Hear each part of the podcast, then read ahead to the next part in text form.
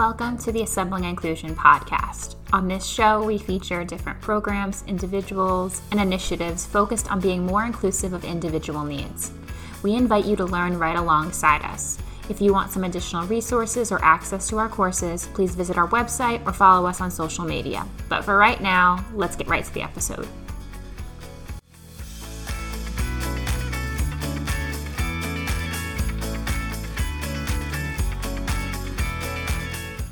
Within education, one of the ongoing questions is how can teachers support the needs of all learners within the classroom? How can we ensure that all students are supported and empowered in a way that works for them?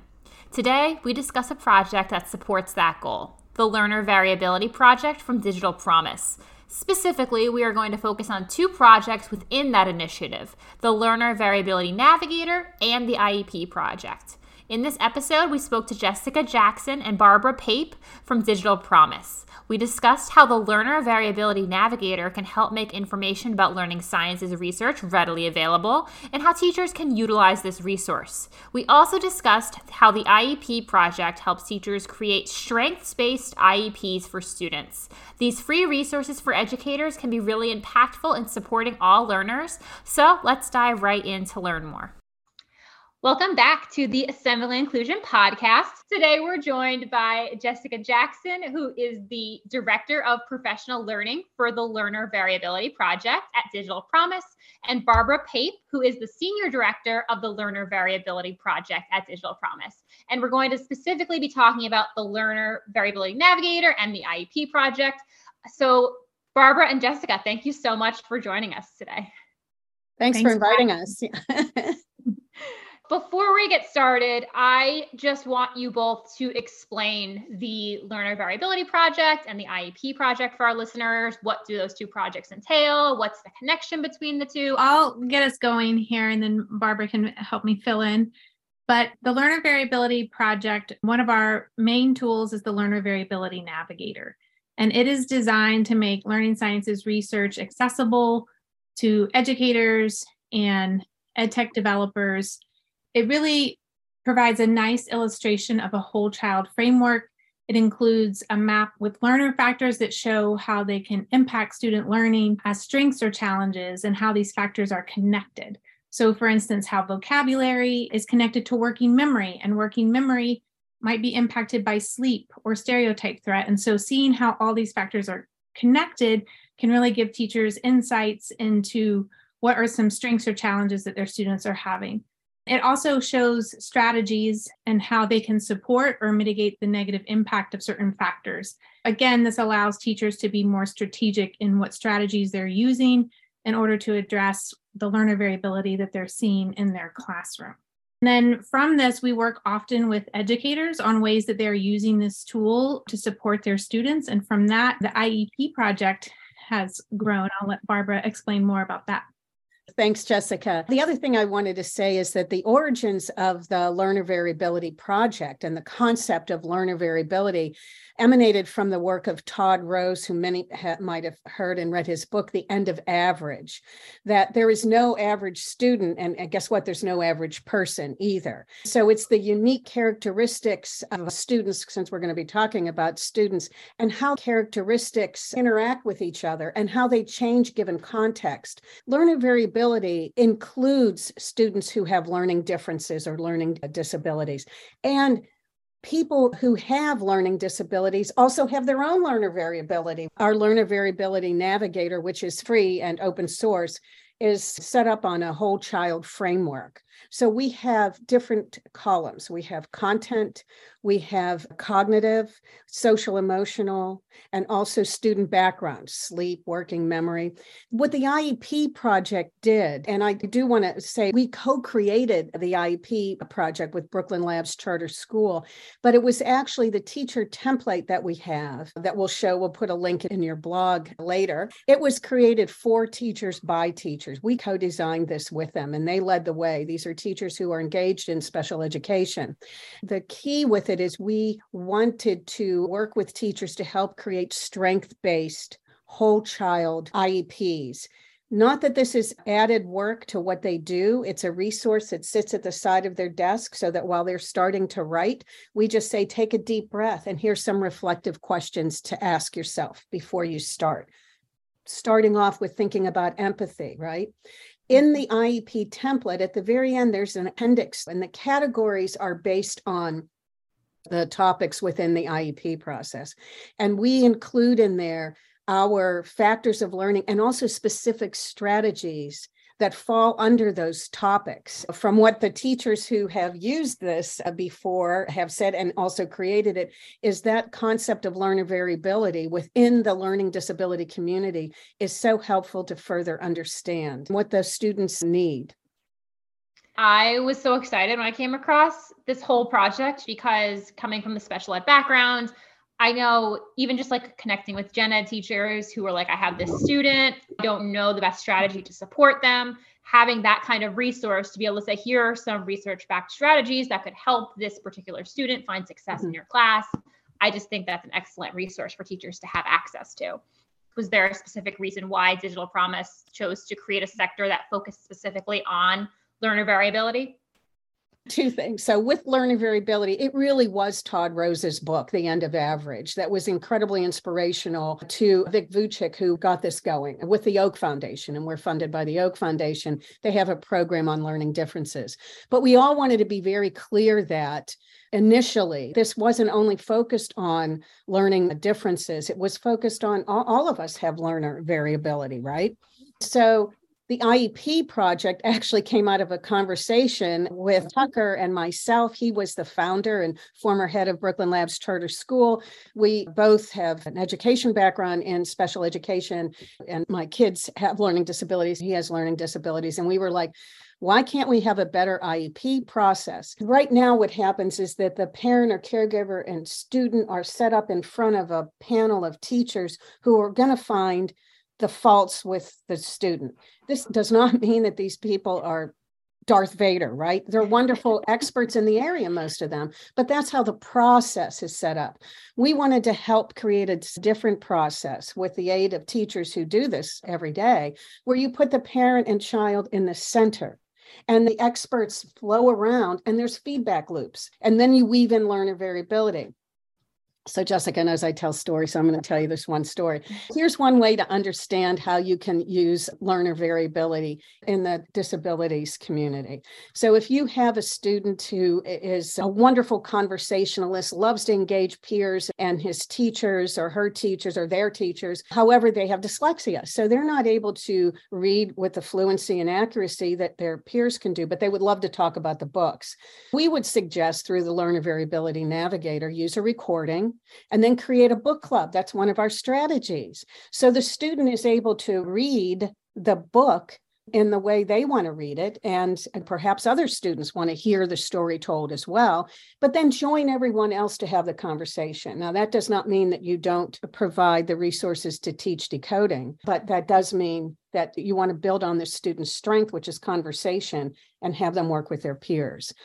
I love that I remember the IEP process. It's so focused on, well, they can't, they can't, they can't, they can't. And I'm like, but there's so many things that they are good at and so many strengths that they do have. And your example at the book club really resonates with me because I was a language arts resource teacher. Me so too. a lot of the times, like I had students who were reading really well, their fluency was either off or their writing wasn't as necessarily strong as it could be but they love to talk about their reading. And so the recording option would have been great because they could engage with their peers and talk about the book and how much they love it while we're working on the support for the writing on the side that they need. So I appreciate that focus on the strengths, not just like, here's the area where we need to grow and make progress, but also here's what you're really good at. That's really mm-hmm. awesome. So I noticed that obviously uh, the Learner Variability Navigator and the IEP project are both heavily rooted in research based practices, which I love. I just got my doctorate recently and I'm just big on the research. Can you speak to how research was used to design both of these resources? Sure, I can get us started on that. When we're creating learner models, we have a team of researchers that do a big scan of all the research out there, but they also work with different advisory boards. So each learner model had its own advisory board of different experts in the field that also can kind of point to key pieces of research that kind of defined certain areas in the field. All of that gets reviewed and helps create the factor map. And then from there, we work in collaboration with practitioners to identify strategies and then conduct research reviews on those strategies as well and create that feedback loop with educators and our practitioner advisory board to say is the research on this strategy does this feel true for how this strategy lives out in your classroom and in your experience? And then helps identify videos and resources that we can share along with those strategies. So that is our process. We look often for empirical research in that process and you can see all our references and each factor has its own references and each strategy has its own references that's excellent. I love the loop part of it that you're looping in the teachers as well. I think that often there's so many resources when it comes to education that you don't know what is research supported and what's actually working.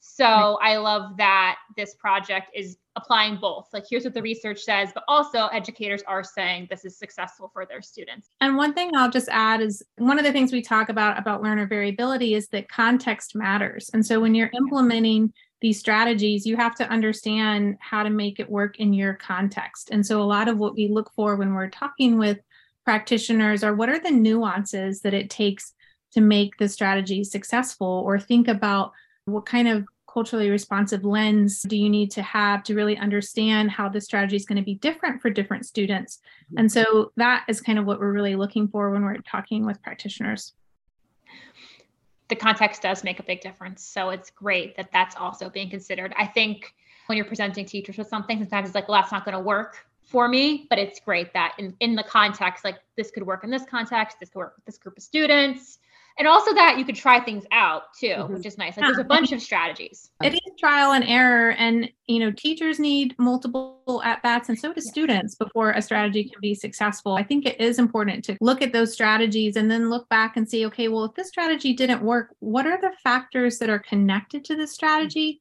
Maybe there's one that I need to address with additional strategies before this strategy can be successful. So I think it helps you troubleshoot that trial and error process that teachers go through when they're trying new strategies. If I can add one more thing in here too, as Jessica has been talking a lot about connections, and part of what our advisory board does, and what is really the jaw dropping point of the learner variability navigator, are these connections among factors of learning and how teachers can use that to better understand the why behind the behavior that's manifested. So I'll tell you one more story, and that is if you have a student and it's an early morning class and you're observing that working memory is not very strong. So you might think you're in tier one right now, and you might think, well, we might have to get a diagnosis for a learning disability, which you probably should do anyway. But you also know because you've built relationships with students, another one of our factors to create a sense of belonging and to build relationships. And through conversation, you found that this student has a wonderful mom. She is a single mom who works the night shift. And this student, who's, say, in middle school, is responsible for getting younger siblings out in the morning. I sort of knew this intuitively, but not until I saw the research. Sleep, one of our factors in our student background category, relates to working memory, a factor in our mm. cognitive category. Lack of sleep it can produce a lack of working memory. And any of us who have gotten young kids out to school in the morning, you're lucky you remember your name by the time you get back. But those connections really help you understand who these students are and what you might need to do to improve opportunities and outcomes. That's a great point about understanding the research mm-hmm. behind the context of the students mm-hmm. and what they're experiencing. So, you talked a little bit about how teachers could apply using both of these tools into their classroom. Could you give some examples of that? I always like to hear about how teachers are actually implementing different things. I'm sure there's a variety of different ways, but could you give me some examples of how both the Learner Variability Navigator and the IEP project are being utilized currently? There's lots of ways teachers can use the navigator and i'll just share a couple of examples one is to start by looking at those factor maps and really thinking about a student or group of students that you want to support and look at those factors to say what are some factors that can be impacting their learning? What are some factors that are strengths for them that you really want to leverage? And then from there, looking at what are the strategies that go with those factors. So, understanding those connections and leveraging that from a student point of view. It's also a great lesson reflection tool. And a lot of teachers actually like to start with the strategies and really just go to the strategy bank as a resource of like research based strategies. But I think it's a great way to also kind of say, as I mentioned before, okay, I did this graphic organizer strategy, but it didn't go very well. What are, again, those factors and kind of use it as a reflection tool? What are some related strategies and factors that I want to consider to differentiate or reteach a certain lesson that way. So those are some of the ways that teachers are using it. We have a way to make a workspace. With that, you can select certain factors and strategies that you want to identify related to either again a specific student or instructional approach. We have lots of workspaces and I can share some in the show notes, but some that are like factors and strategies to address assessment anxiety, factors and strategies to address opening math routines that are kind of get the math discussion flowing. And so these help you group factors and strategies for a specific purpose so you can focus on those for a set period of time and really gauge the impact of how that's meeting your students' needs.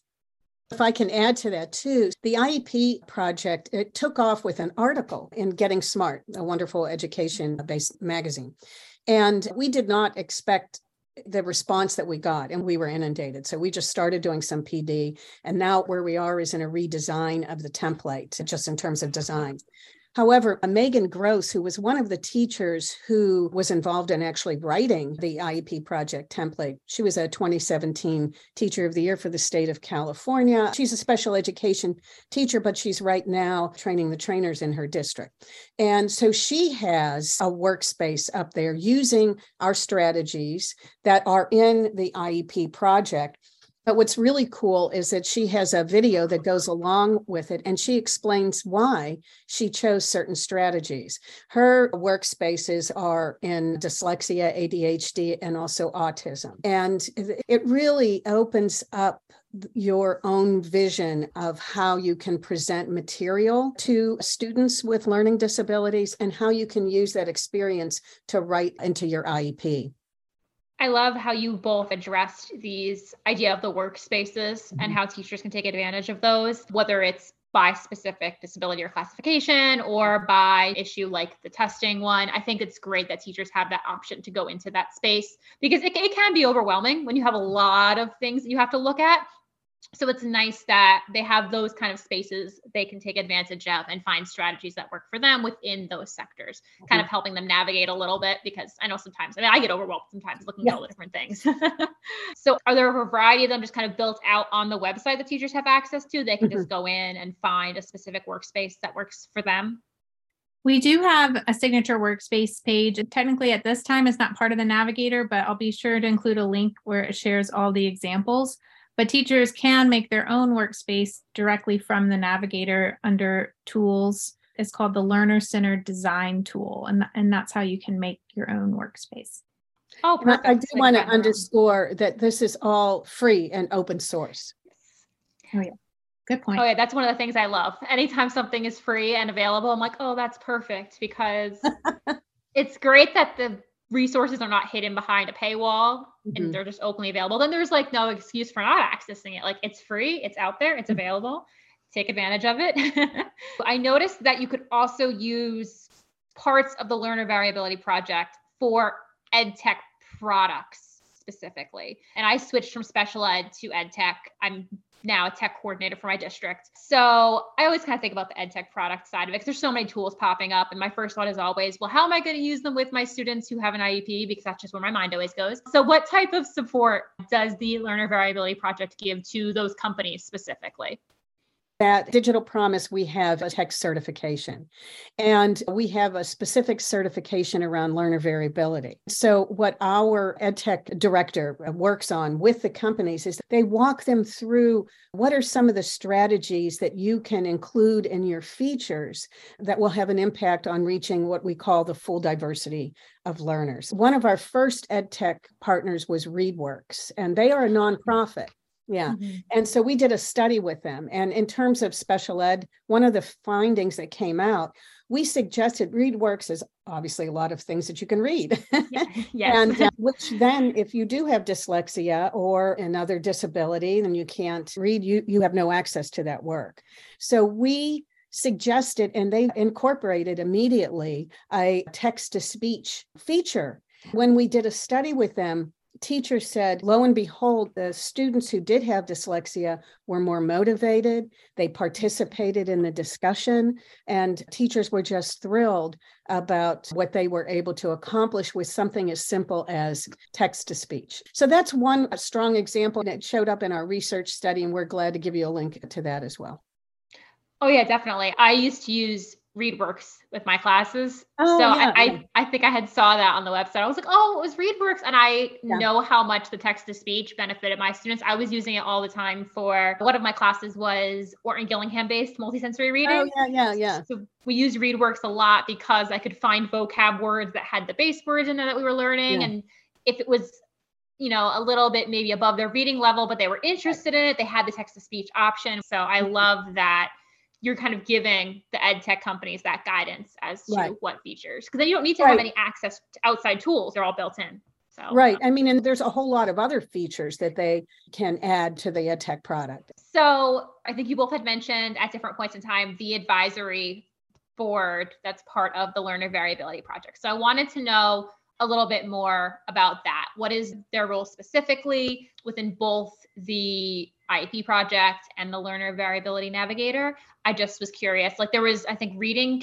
pre-K three, literacy four six, math. So I was just wondering what each of those advisory boards, what their role was. We have several different advisory boards. So it would be like, which one are you talking about? I'll tell you about two of them and I let Barbara tell you about one. But each time we set out to create a new learner model, one of the first things we do is look for advisors to help guide the work, right? And they come from all over different academic institutions, organizations, but people who are very knowledgeable about research and certain subject matter experts, whether it's social and emotional research or academic content areas. That's how we look to create those boards. And they really advise as we're reviewing the research and helping us understand what are the factors that should be a part of that model a lot of mm-hmm. times they are the same, but there are some differences in the factors across some of the models. And then really understanding some of the big themes that can impact certain things like adolescence and all the things that are going on in the body and brain at that time and how that impacts all those factors, right? So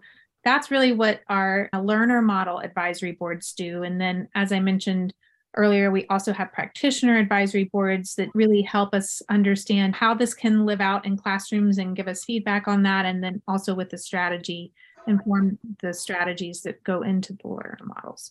But we also have a larger advisory board that just kind of governs the work of our project and, and helps us. And so Barbara can tell you a bit about what they do. When we started out, we had pretty much two main audiences educators and edtech developers. The overall advisory board pretty much covered both of those areas, and we had researchers in there as well.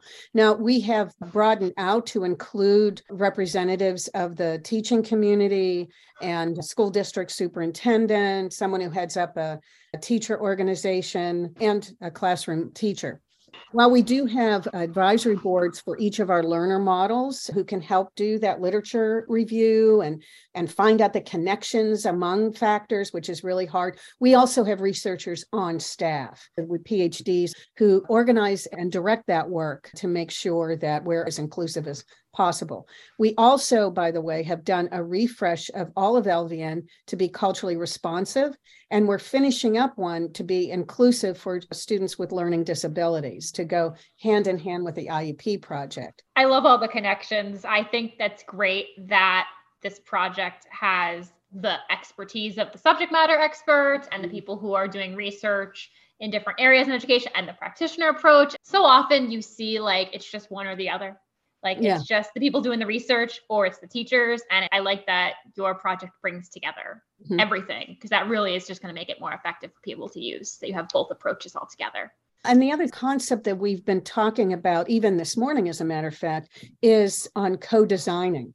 And how do we co design as much as we can of what we do, including with students. So that's an important aspect. Oh, definitely. I love the idea of co-designing in general. Mm-hmm. That was something I wish I had explored more. I did a little bit with my students. Like we designed the learning together, but it was something I always wanted to do more of. So I appreciate that that's mm-hmm. kind of the direction you're going as well. That's mm-hmm. that's always something that's important and helps to mm-hmm. incorporate mm-hmm. everybody's learning needs and strengths all together. So I wanted to ask what are some of the plans that you have for just the learner variability project in general, whether it's the IEP project specifically or the learner mm-hmm. variability mm-hmm. navigator? What are some plans for future expansion? So, one thing that will be coming to the learner variability navigator soon is a general learner model. Right now, for our pre K 12 models, they're literacy and math. And so we're going to be adding another one that is general so that folks from other content areas feel like they can have something that really speaks to them. Although I strongly encourage them to use the ones we currently have too.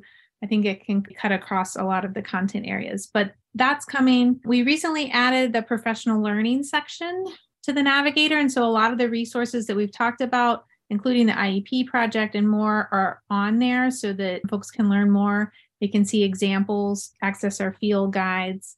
And as Barbara mentioned earlier, with our focus on students, one of the new guides that is on our professional learning site is the how to teach students about learner variability. This is a great resource and it's a great companion with the IEP student template because when students understand themselves as learners, they can really leverage their strengths more, they can advocate for themselves and their needs.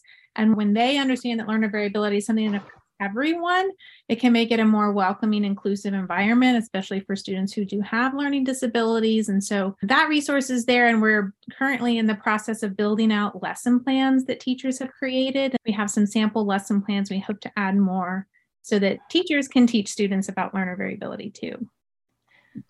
Oh, that's awesome. There's so many great things in that. I'm excited for the general because I feel like a lot of elective teachers are always asking about like, well, how can I support yeah. students in my content area, whether it's art or music. I mean, yes, they could go to the, the math or the literacy too, but it's great that they're going to have that general to go mm-hmm. to, or it's still the same strategies. So right now we're thinking about tying a general learner model in some way to portrait of a graduate, which we know that all mm-hmm. schools are using and it would be portrait of a learner. With the IEP project, as I said, we were caught off guard by our success. And so what our future plans with that is to go back out in January and we already have some professional development lined up, but we're also going to march into the policy arena a little bit and look at are there policy at the state district local level to include strength based IEPs and language and professional learning. That's another area that we plan to work in because what we want to do is is have the imprimatur of the state as teachers are saying this is what we want to do. And so bring everybody together, the entire community that is working with learning disabilities to understand the importance of strength based. As Jessica said so beautifully, trying to eliminate stereotype threat, which is one of our factors. You know, how do you do that in a positive way and create a sense of belonging for all students, regardless of language, cultural background, ability. And I like to always say, quote Juliana Urtubey, who was the National Teacher of the Year, where she talks about students who have second languages, that they are giftedly linguistic. And it's such a beautiful way to look at the world and to look at students. And with learner variability, we always say if you understand learner variability, you'll see a design challenge, not a student problem. I love that. I think that's the perfect way to conclude yeah. our episode because that's that is so true. I want to thank you both so much. Thank you, Barbara. Thank you, Jessica, for joining us today and telling us all about the Learning Variability Navigator, the IEP project, the Learner Variability project as a whole. I'm going to make sure that all of those resources are linked. So everybody needs to make sure to check out those links in our blog post and in our show notes. And just thank you so much, both of you, for sharing with us today. Thank you so much. Thank you for having us.